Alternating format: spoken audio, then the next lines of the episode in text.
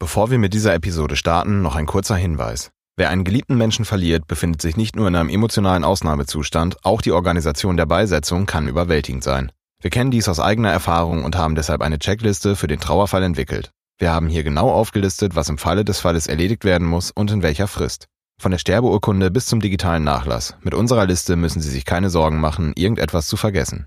Hinterlassen Sie einfach Ihre E-Mail-Adresse unter noz.de slash endegut-newsletter und erhalten Sie noch heute die Checkliste zum kostenfreien Download. Und jetzt zu Victoria und Evgenia.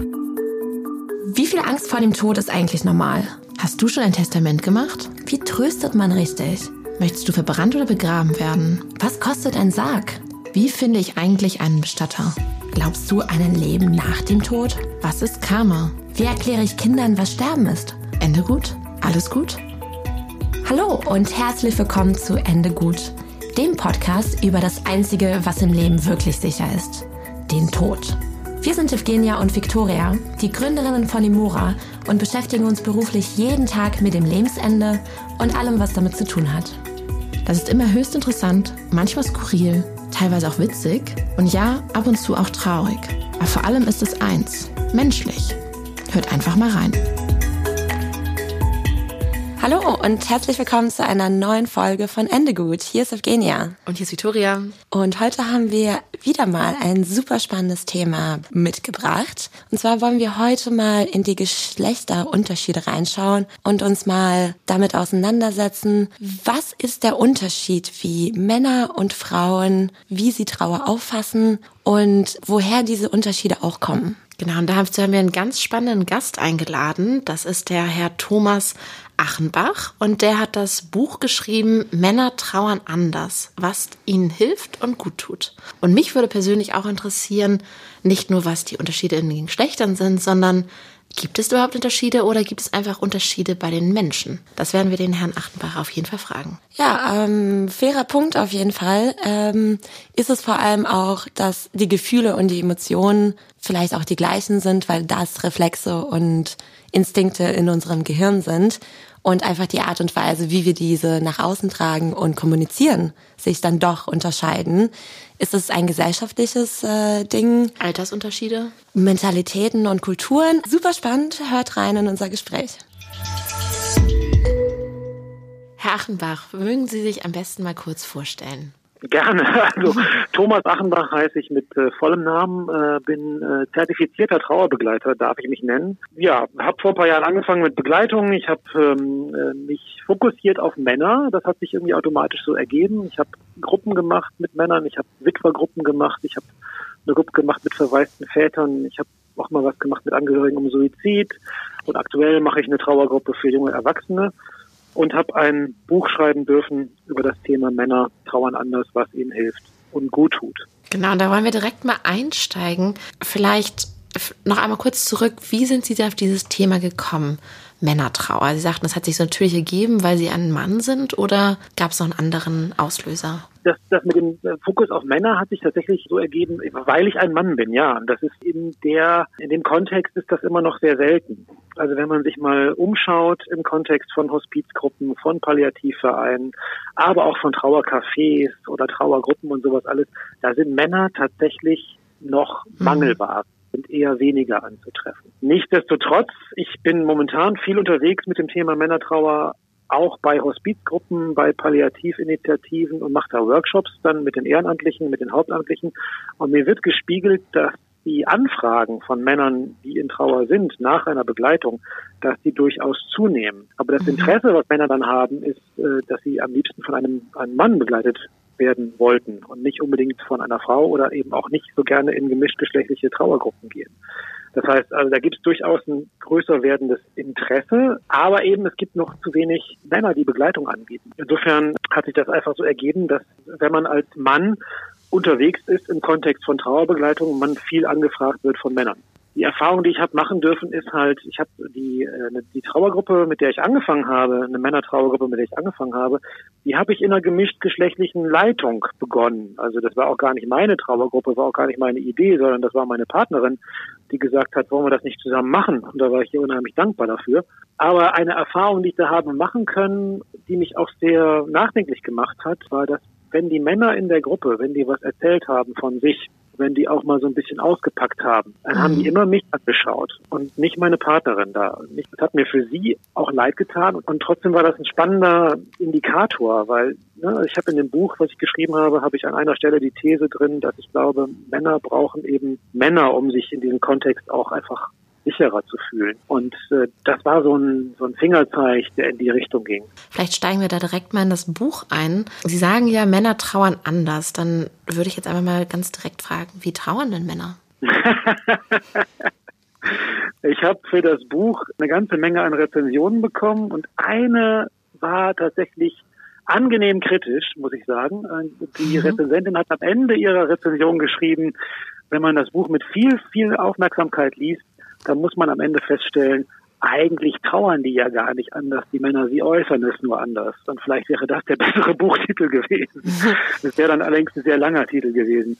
Und ich glaube, da ist viel Wahres dran. Also die, die Trauer an sich äh, ist ja sowieso kein Normprozess, den wir jetzt in eine DIN-Norm pressen mhm. könnten. Das ist immer völlig individuell. Und das hat viel damit zu tun. Habe ich damit schon Erfahrungen gemacht, ja oder nein? Kann ich das für mich irgendwie in Worte bringen, ja oder nein? Wie habe ich als Kind äh, das erleben dürfen? Wie sind Eltern damit umgegangen, wenn ich mir irgendwie wehgetan habe oder sowas? Da beginnt das ja schon.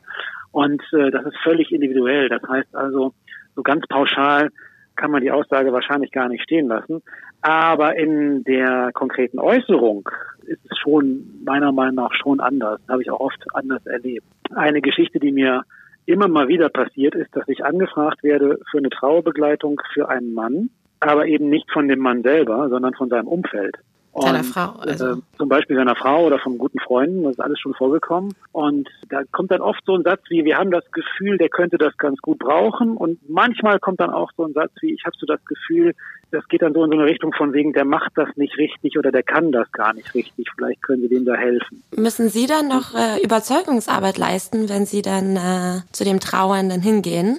Überzeugungsarbeit weniger. Ich mein mein Credo, meine Haltung ist, äh, wenn ich mit Männern arbeite, die in Trauer sind, ähm, für mich ist die Frage, gibt es da überhaupt ein richtig? Und wenn ja, wer setzt denn das fest oder wer legt das denn fest, wie dieses richtig auszusehen hat? Ich habe zum Beispiel mal eine Frau getroffen, die mir erzählt hat, nach dem Tod des Sohnes, Unfalltod des Sohnes, hat der Mann diesen Tod vier, fünf Jahre lang weder irgendwie in Sprache bringen können, noch irgendwie darüber reden können, mhm. noch irgendwie irgendwas zeigen können. Und da steht dann schnell so die, der Vorwurf im Raum von wegen, das ist nicht richtig. Und äh, mein Credo ist in der Begleitung immer, das darf alles so sein. Das, das hat seine Berechtigung. Wenn ein Mann das nicht kann in dem Augenblick, dann ist das dann ist das vielleicht auch ein guter Selbstschutz. Und vielleicht ist das ganz gut so. Ist es vermehrt so, dass Männer mehr Zeit brauchen? Oder vielleicht, dass sie länger Zeit brauchen, zu akzeptieren, Hilfe anzunehmen? Das steht oft so als Vorwurf im Raum. Ja, ich glaube, was Männer sehr stark beschäftigt, ist dieses Thema und das ist bei, bei, bei beim Kontext von Tod und Trauer und Sterben ist das immer ein großes Thema.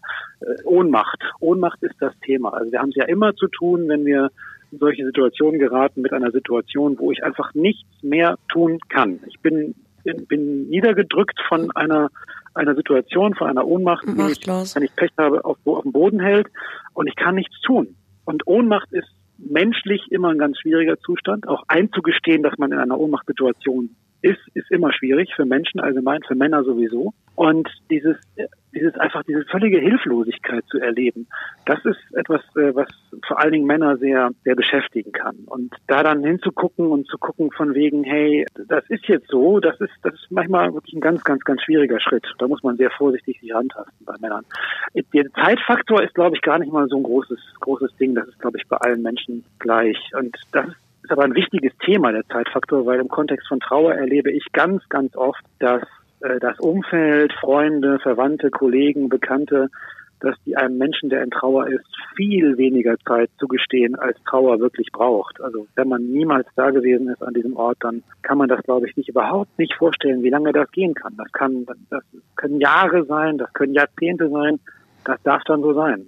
Und würden Sie sagen, die ähm, Trauerbegleitung, die Sie machen, ähm, was macht Sie so männerspezifisch, außer dass Sie als Ansprechpartner und Helfer sozusagen auch ein Mann sind? Also Erstmal ist, glaube ich, der Faktor, dass ich ein Mann bin, schon mal sehr wichtig und sehr ausschlaggebend, weil die Männer, die ich hier in Einzelbegleitung zum Beispiel habe bei mir in meinem Büro, die sagen mir eigentlich fast alle haben mir gesagt, das ist mir wichtig. Also mir ist wichtig, dass ich von einem Mann begleitet werde. Mhm. Ich habe das Gefühl, ich könnte bei einer Frau das nicht so besprechen, wie ich das mit Ihnen jetzt kann. Mhm. Ja, das geht so in die Richtung Männer brauchen Männer. Ich glaube, da ist, ist was dran. Was ich mache, ist, ich arbeite äh, in meiner Begleitung sehr viel weniger und sehr viel geringer mit Ritualen, Methoden und ähnlichen Geschichten, als das bei einer gemischtgeschlechtlichen Trauergruppe oder als das bei einer Begleitung von einer Frau der Fall wäre. Ähm, es gibt also es gibt ja, wenn man so eine, so eine Qualifizierung macht zum Trauerbegleiter oder wenn man als Trauerbegleiter unterwegs ist, gibt es zigtausend Methoden, die man anwenden kann. Vom Briefe schreiben bis hin zu Gestalten von, von Dingen. Das können Bastelarbeiten sein und so. Und ähm, mich hat sehr geprägt, ich habe einmal die Aussage gehört von einem, einem Mann, der sein, seine Tochter verloren hat, der erst mit seiner Frau zusammen in einer Trauergruppe war für verwaiste Eltern, wo er dann gesagt hat, erstens hat ihn die, die Trauer der Frauen, das hat ihn zu sehr bedrängt. Da hat er sich irgendwie bedrängt gefühlt, das war ihm zu expressiv, fand ich ganz bemerkenswert. Und das Zweite, was er gesagt hat, ist, und dann haben wir auch noch Kerzen gebastelt. und diese Idee von, also es war fast wortlaut, dann haben wir, oder dann mussten wir noch Kerzen basteln. Diese Idee von was basteln und ähm, was man ganz gerne macht so im, im Kontext von Trauer und Trauerbegleitung, das ist, glaube ich, oftmals geht in eine falsche Richtung. Also ich höre da raus, dass Sie recht pragmatisch oder mit, ich sag mal, das Emotionalisierte so ein bisschen rauslassen aus Ihrer Trauerbegleitung. Ist das richtig?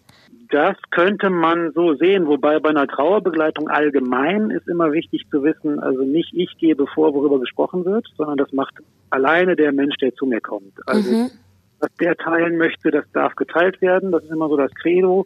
Und was, was nicht geteilt werden möchte, muss auch nicht geteilt werden. Ne? Und ähm, der, der Mensch, der da ist, gibt vor, worüber er sprechen möchte. Der Mensch, der da ist, gibt vor, welches Tempo wir gehen. Und äh, dann entscheide ich halt, ob ich mich darauf einlassen möchte oder nicht oder wo wir jetzt äh, dann, dann gemeinsam hinschauen wollen oder nicht. Das machen wir gemeinsam. Aber da bin ich nicht die treibende Kraft. Das ist das Wichtige dabei. Und ich glaube, das ist im Kontext von Männern auch ganz wichtig. Also das war für mich als, als frischer Trauerbegleiter, als ich angefangen habe, damit war das auch eine frustrierende Erfahrung, weil da kam dann ein Mann zu mir in Einzelbegleitung und ich habe so gedacht von wegen, hey, jetzt reden wir ganz viel über Trauer. Und das haben wir eben nicht getan. Sondern über, über alles, nur nicht die genau. Trauer. Wenn Sie mhm. jetzt über die Trauerbegleitung bei einem Mann sprechen oder gerade so die Einzelbegleitung, was sind so die zwei, drei Säulen der männlichen Psyche, nenne ich es mal, auf der mhm. Sie ähm, ihre, ihre Kommunikation aufbauen? Äh, Methoden allgemein finden, glaube ich, nicht so viel Anklang bei Männern. Also die Erfahrung, die ich gemacht habe, ist, dass die einfach froh sind, wenn sie, wenn sie losreden können. Mhm. Das, und wenn sie einfach wissen, hier ist ein Raum, wo das sein darf.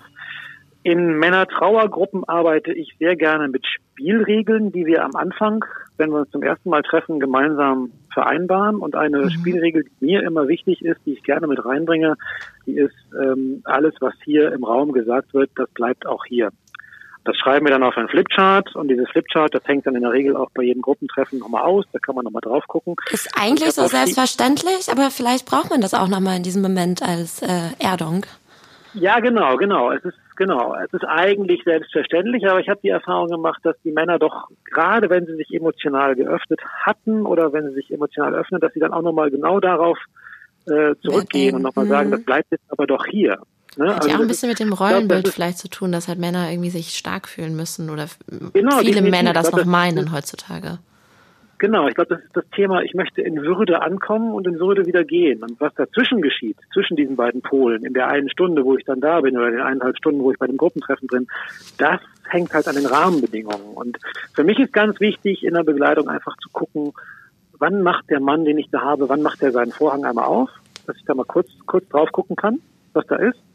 Mhm. Und wann macht er ihn aber auch wieder zu. Ne? Also ich mache eine Begleitung eben nicht so, dass ich dann jetzt versuche, da irgendwie möglichst viel da rumzubohren oder rauszuziehen. Das ist, wie gesagt, Sache des, des Menschen, der da ist. Der entscheidet, wie weit wir drauf gucken wollen.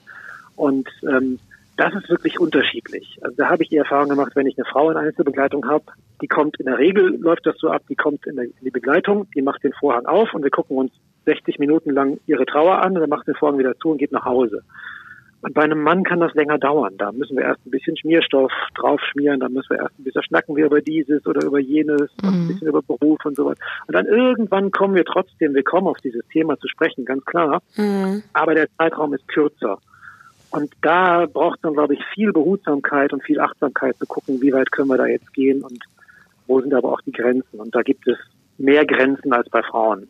Grenzen ist ja auch ein gutes Stichwort für Belastung eigentlich, ähm, wenn man jetzt an Partnerschaften zum Anfang an dieses kurz erwähnt, dass halt so Männertrauer vielleicht auch anders äh, kommuniziert wird, ausgelebt wird und dann mhm. auch zum Teil ähm, zu Unverständnis auf der weiblichen Seite führen kann oder auch zu Belastungen in Partnerschaften. Mhm. Und ich meine, jetzt sind Sie von in Ihrer Trauerbegleitung von Mann zu Mann, da können Sie, sind Sie auch nicht in der Beziehung letztendlich und können ja dem ganz viel Raum geben und Zeit geben.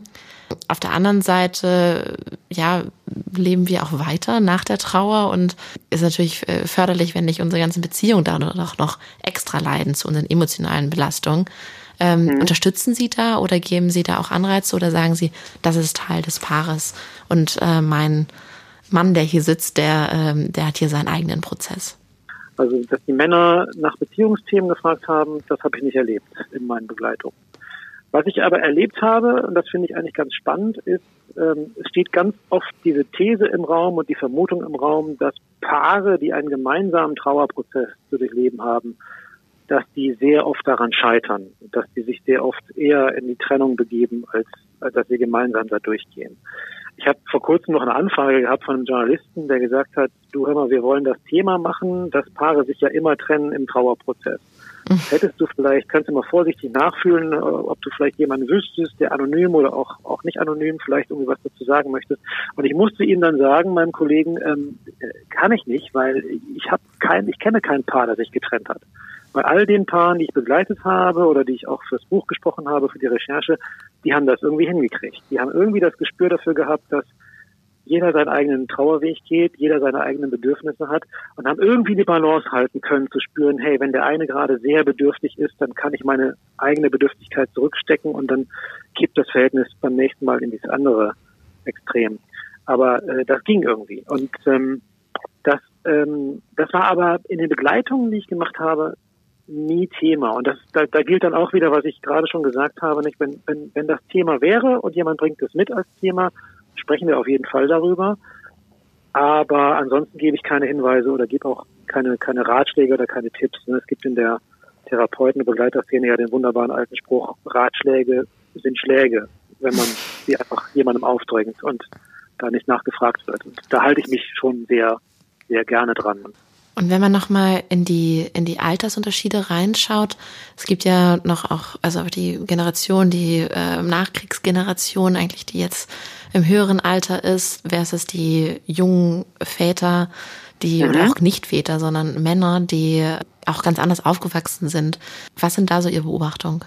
Ich glaube, da tut sich tatsächlich gerade gesellschaftlich eine ganze Menge, weil ich glaube, es spielt schon eine ganz große Rolle, wie nah sind die Menschen an den Kriegsgenerationen und an den Kriegstraumata, die man da erlebt hat. Und ähm, es ist schon so, dass, glaube ich, nach den Erfahrungen, die diese verschiedenen Generationen, also wenn wir jetzt mal die klassischen Bilder bemühen möchten, also Kriegskinder und Kriegsenkel, die Kriegskindergeneration kann Trauer nicht können. Die sind einfach so dermaßen überfrachtet und mit, mit, mit vielfachen Überforderungen, vielfachen Traumata, dass das einfach nicht geht, sich diesem Thema zuzuwenden.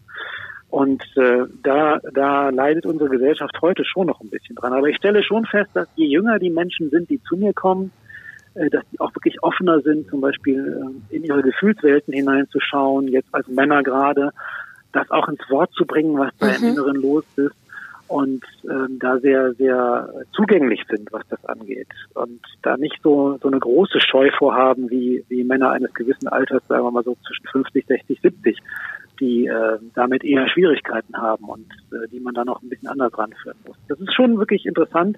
Mhm.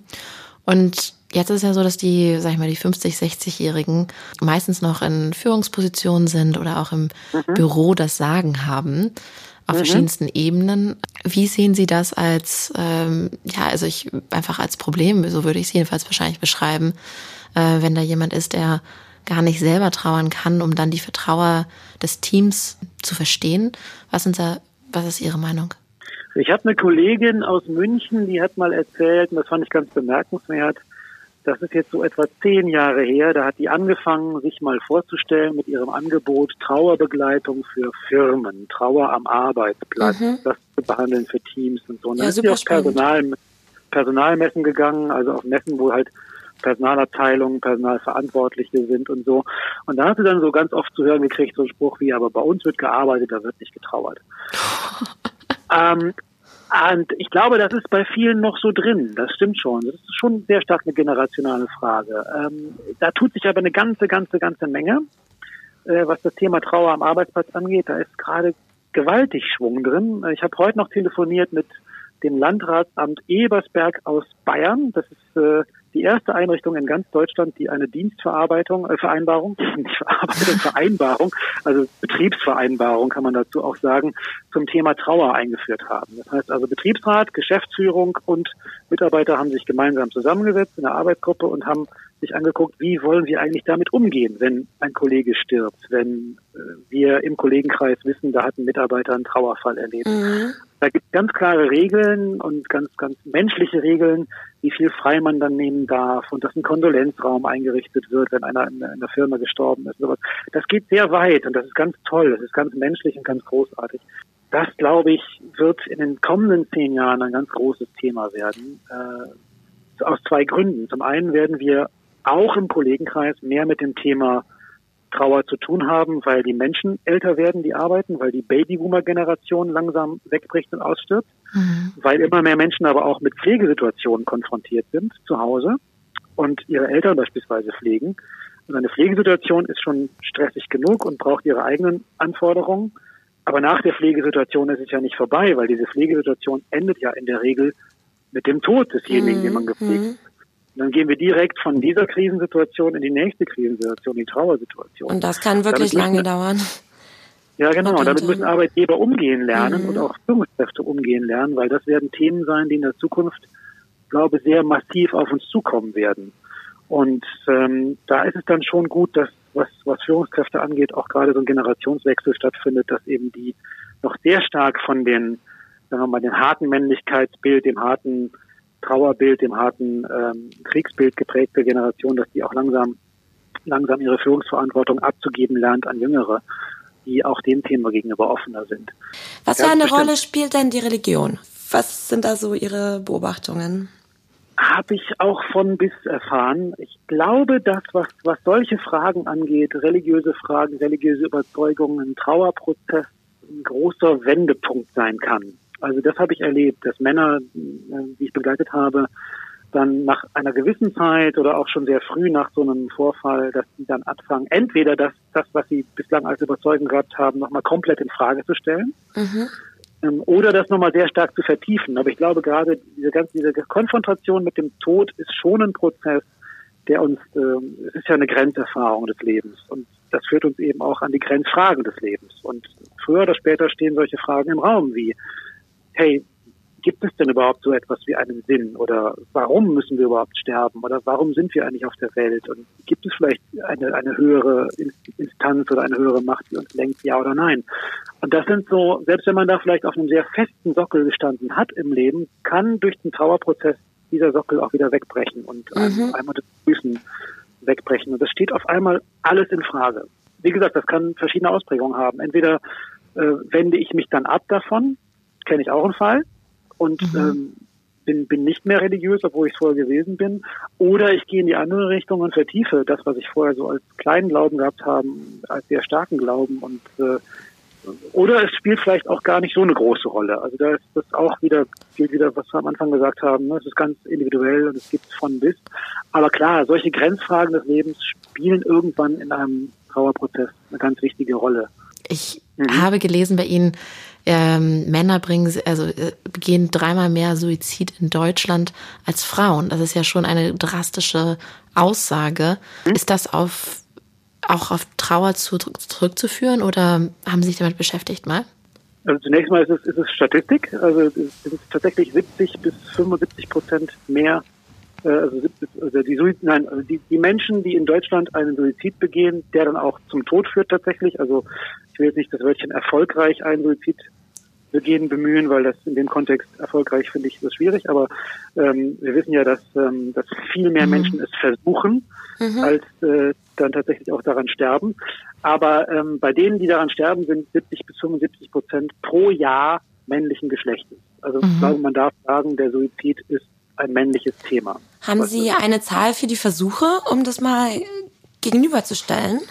Also, die, also statistisch gesehen ist es so, dass alle 53 Minuten in Deutschland ein Suizid mit dem Tod endet. Also wow. wenigstens einmal pro Stunde. Die, es gibt keine, es gibt keine Erhebungen darüber, wie viele Menschen es tatsächlich versuchen, mhm. ja oder nein. Es gibt da nur Schätzwerte.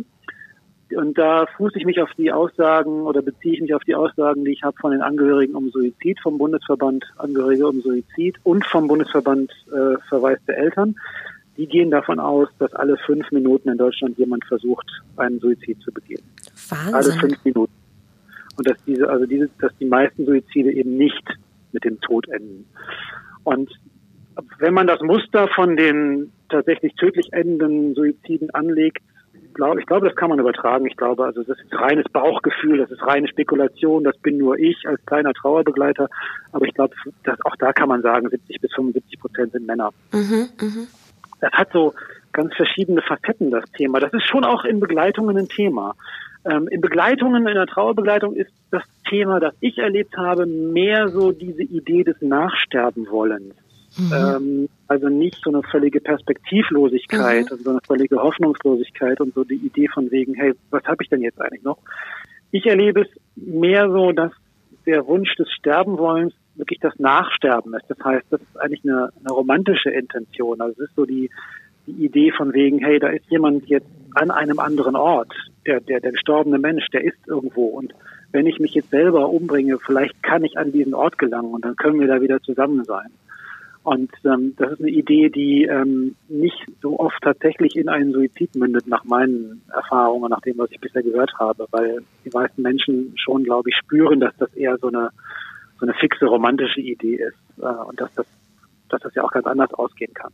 Aber das ist also diese, die, Idee zu sagen, hey, da ist jemand gestorben und jetzt möchte ich auch gerne, das ist schon weitestgehend, ja, wie soll ich sagen, normal im Trauerprozess fände ich jetzt schwierig, aber es ist mir zumindest schon öfter, öfter vorgekommen oder öfter untergekommen. Und es ist die, sag ich mal, die emotionale, jetzt, jetzt äh, mal überspitzt aus dem Frauenmund, die emotionale Hilflosigkeit eines Mannes, äh, der dann äh, gegebenenfalls halt auch die, die weibliche, den, den, den Partner irgendwie vermisst? Oder ist das auch auf Kinder oder halt auch auf Eltern irgendwie diese romantische Vorstellung anzuwenden oder hauptsächlich im, in der Partnerschaft? Immer. Immer, okay. ich glaube, das ist, ich glaube, das ist ähm, in, in, in, in einem normalen Trauerprozess oder es ist irgendwann in einem Trauerprozess kommt für jeden Menschen, glaube ich, für fast jeden Menschen diese Frage, wo kann eigentlich dieser Mensch, der gestorben ist, wo kann der eigentlich jetzt sein? Ist, ist der vielleicht mhm. irgendwo? Gibt es da noch irgendwas? Ähm, das ist, glaube ich, auch relativ heilsam, die Idee oder die Vorstellung. Des, deswegen zum Beispiel gehen ja auch ganz viele Menschen jeden Tag an ein Grab oder schaffen sich einen Raum irgendwo in, in, äh, in, in der Wohnung oder im, im Haus, wo sie so eine Art Trauerecke einrichten oder irgendeinen anderen Ort, wo sie das, einfach das Gefühl haben, hey, hier bin ich jetzt und kann diesem Menschen, der gestorben ist, nahe sein, auch wenn mhm. der nicht mehr hier ist. Aber äh, nochmal zurück zu, zum äh, Selbstmord, ähm, unter anderem aus dem Motiv der Victoria hat es Hilflosigkeit genannt. Ich würde, mhm. ich würde aufgeben dazu sagen, weil es ja doch ein sehr finaler Schritt ist aus der Auswegslosigkeit heraus. Wie passt denn aufgeben von einem, ich sage jetzt mal in Anführungsstrichen, starken, selbstgestandenen Mann? Ähm, mhm. Also dieses Rollenbild von Stärke und Emotionen haben, aber nicht unbedingt negative Emotionen nach außen tragen und mhm. dann doch einfach einfach aufgeben. Wie das zusammenpasst? Mhm. Hm, gar nicht. Aber, Aber, ich glaube, das ist, ich weiß auch nicht, ob das so, ob das immer so Thema ist. Also ähm, klar, es gibt äh, die, die, dieses Rollenklischee, die Vorstellung von dem starken Mann, der die Kontrolle behalten muss und der, der seine Sachen im Griff hat und so. Und viele Männer machen tatsächlich in so einem Prozess, den sie dann erleben, erstmal den Deckel drauf auf das, was da im Inneren so eruptiert und was da so brodelt und mhm. so. Und ähm, dabei darf man, glaube ich, zwei Dinge nicht unterschätzen. Das erste ist mir ganz wichtig, selbst wenn ich versuche als Mensch auf diesen ganzen Gärprozess, auf alles, was da ist, einen Deckel drauf zu machen und den drauf zu halten, das kostet mich trotzdem eine wahnsinnige Menge an Kraft. Klar, und irgendwann fliegt auch der Deckel weg. Kann passieren, muss nicht passieren. Kann passieren, muss nicht passieren, weil ich glaube schon, so wie ich Männer wahrnehme in den Prozessen, wie ich sie begleitet habe, dass diese Idee von, nehmen wir nochmal das Beispiel, ein Mann kann vier Jahre lang nicht über den Tod seines Sohnes sprechen, kann das nicht ins Wort bringen, kann dazu gar nichts sagen, kann, wie die Frau es erlebt oder wie die Frau es oder wie auch das Umfeld es erlebt, kann das irgendwie überhaupt nicht bearbeiten oder so.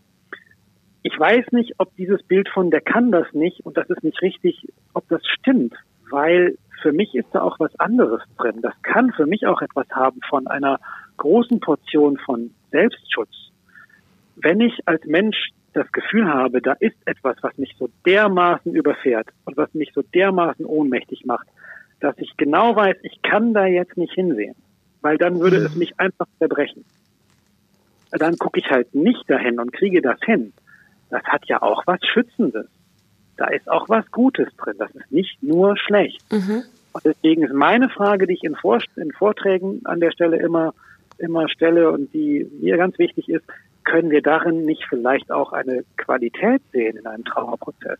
Müssen wir das nur als etwas Negatives sehen? Mhm. Das ist, wie, wie alles bei diesen Geschichten ist das natürlich ein bisschen ein Tanz auf dem Vulkan und man ist mit beiden Beinen immer auf verschiedenen Ebenen unterwegs. Aber ich glaube, da ist auch was drin von Schutz und von Heilsamen das kann, das darf, ich glaube, das darf man einfach nicht unterschätzen, was, was das auch Gutes sein kann.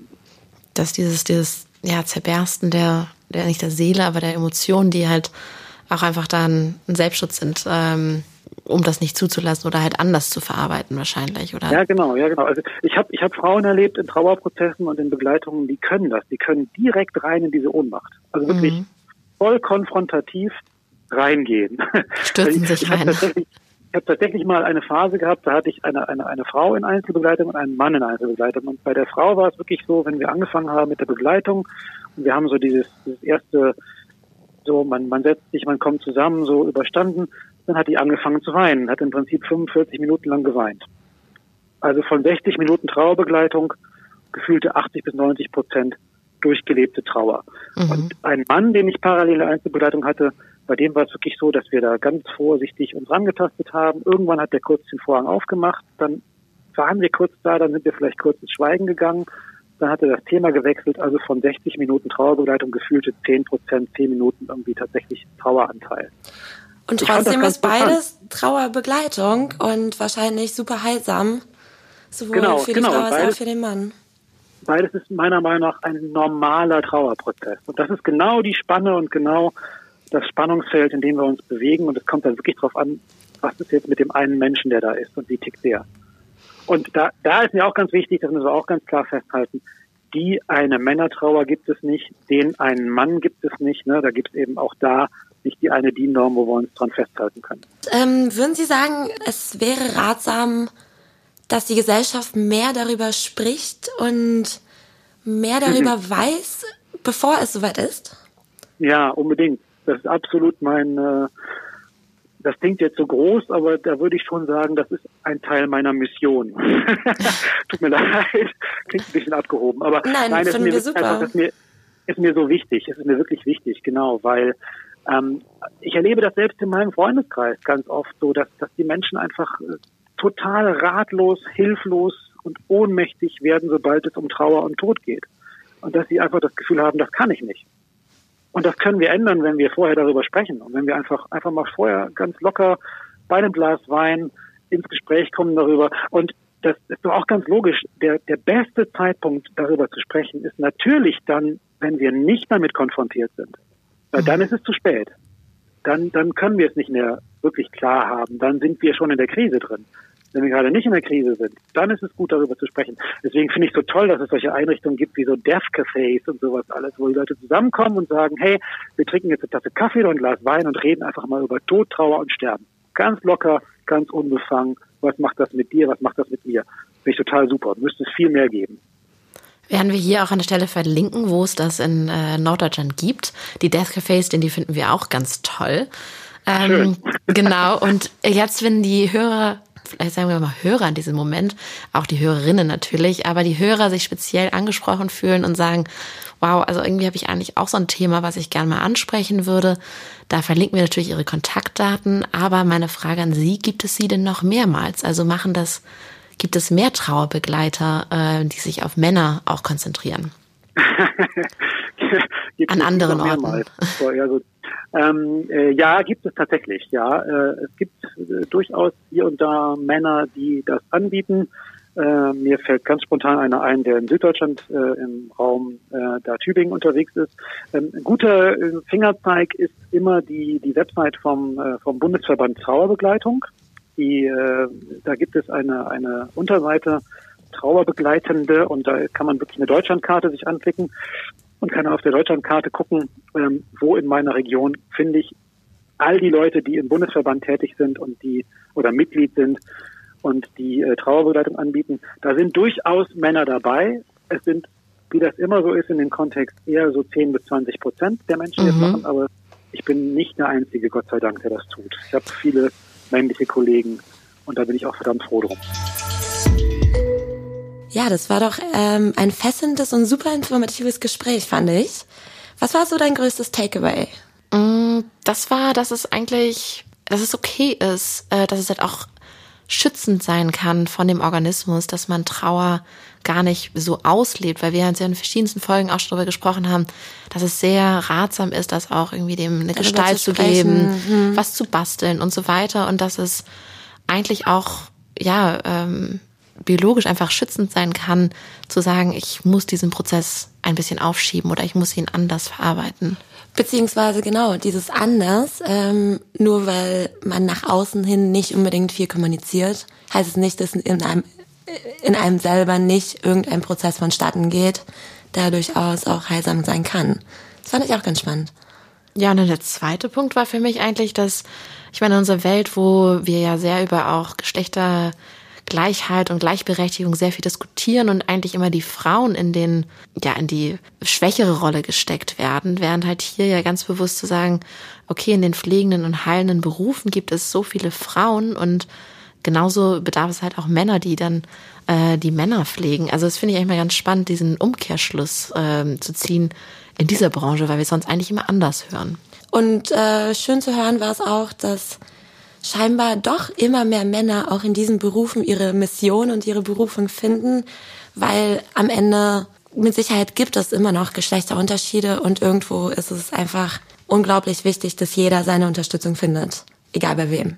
Genau, also diskutiert mit uns mit, was ihr denn so denkt und ähm, wenn ihr Männer seid und auch eure Trauer auslebt, wollt ihr mit Frauen sprechen oder wollt ihr mit Männern sprechen? Das würde mich auch mal interessieren. Und jetzt kommen wir zum letzten Punkt, äh, wie immer die Bucketlist. Und äh, heute ist Evgenia äh, dran, ein, eine kleine persönliche Geschichte zu teilen. Und äh, was hast du denn überlegt? Was steht denn auf deiner Bucketlist? Gestern Abend gab, äh, war ich auf einer Veranstaltung, ähm, wo ein Herr eine sehr interessante Übung vorgetragen hat. Hat mich total inspiriert und ähm, ich glaube, ich kann daraus meine Bucketlist ganz gut ableiten. Ähm, wir haben uns einfach alle hingestellt, mit einem Fußabstand von so ungefähr einem Meter oder sogar noch ein bisschen breiter und haben die Füße immer weiter äh, zusammengestellt mit den verschiedenen Posten, die er genannt hat. Und es waren Posten wie, wie viel Zeit verbringe ich mit Schlafen, wie viel Zeit verbringe ich mit Sachen, die mir Spaß machen. Und so kann man immer, immer, so kamen die Füße immer näher zusammen. Und ein Punkt war auch, wie viel Zeit verbringe ich mit Dingen, die ich eigentlich nicht machen möchte. Und das war ja gar nicht so der, der ganz große Teil von meinem Schritt. Aber das war ein sehr interessanter Gedanke, dass wir schon ein bisschen Kontrolle darüber haben, wie viel Zeit wollen wir ähm, in Sachen investieren, die uns nicht unbedingt liegen, bei denen wir irgendwie nicht so happy sind, die wir nicht gerne machen wollen. Und äh, je weniger wir von solchen Sachen machen, umso mehr Zeit bleibt uns für Sachen, die wir wirklich machen wollen. Eigentlich würde ich super gerne die Zeit minimieren, die ich mit Sachen verbringe, die mich nicht weiterbringen und äh, die, die nicht äh, positiv für mich sind. Okay, und wenn du jetzt diesen also dadurch, dass wir eine Bucketlist haben, ist es ja letztendlich ein Ziel, was man sich setzt. Gibt es da irgendwie ein Ziel, was du radikal verändern möchtest, was du rausschmeißt von deinem Alltag, äh, was nicht mehr da sein darf, oder musst du da noch ein bisschen drüber nachdenken? So von meinem Leben her muss ich auf jeden Fall mal drüber nachdenken. Ähm, prinzipiell bin ich, glaube ich, ganz happy mit den verschiedenen Sachen, die ich mache. Wenn ich an die Arbeit denke, denke ich an Optimierung in, äh, in Sache Prozessen, dass man einfach sagt, äh, wie kann ich Dinge, die einfach gemacht werden müssen, besser, schneller, effektiver machen. Und ich glaube, das spart schon ganz schön viel Zeit ein. Genau, also Duschen, Zähne putzen bleibt auf jeden Fall. Ist Essen, wichtig. Äh, ist Wissen bleibt auch ähm, noch Teil des Tages. Absolut. okay, bin ich aber ganz beruhigt. Gut, in diesem Sinne äh, verabschieden wir uns von dieser äh, äh, Sendung heute und äh, wünschen euch alles Gute. Bis bald. Ende. Gut. Ende gut. Alles gut. Wir hoffen, die Folge hat euch gefallen. Danke, dass ihr wieder dabei wart. Wenn ihr in der Zwischenzeit noch mehr Informationen braucht, findet ihr Antworten in unserem Emora-Magazin unter www.emora.de. Und hört unbedingt wieder rein. Wir freuen uns auf euch. Außerdem folgt uns unbedingt auf Facebook und Instagram unter emora.official, abonniert uns auf Spotify und schreibt uns eine Bewertung auf Apple Podcast. Und wir freuen uns auf Fragen und Anregungen unter info.emora.de. Und ganz wichtig, empfehlt uns weiter. Gut.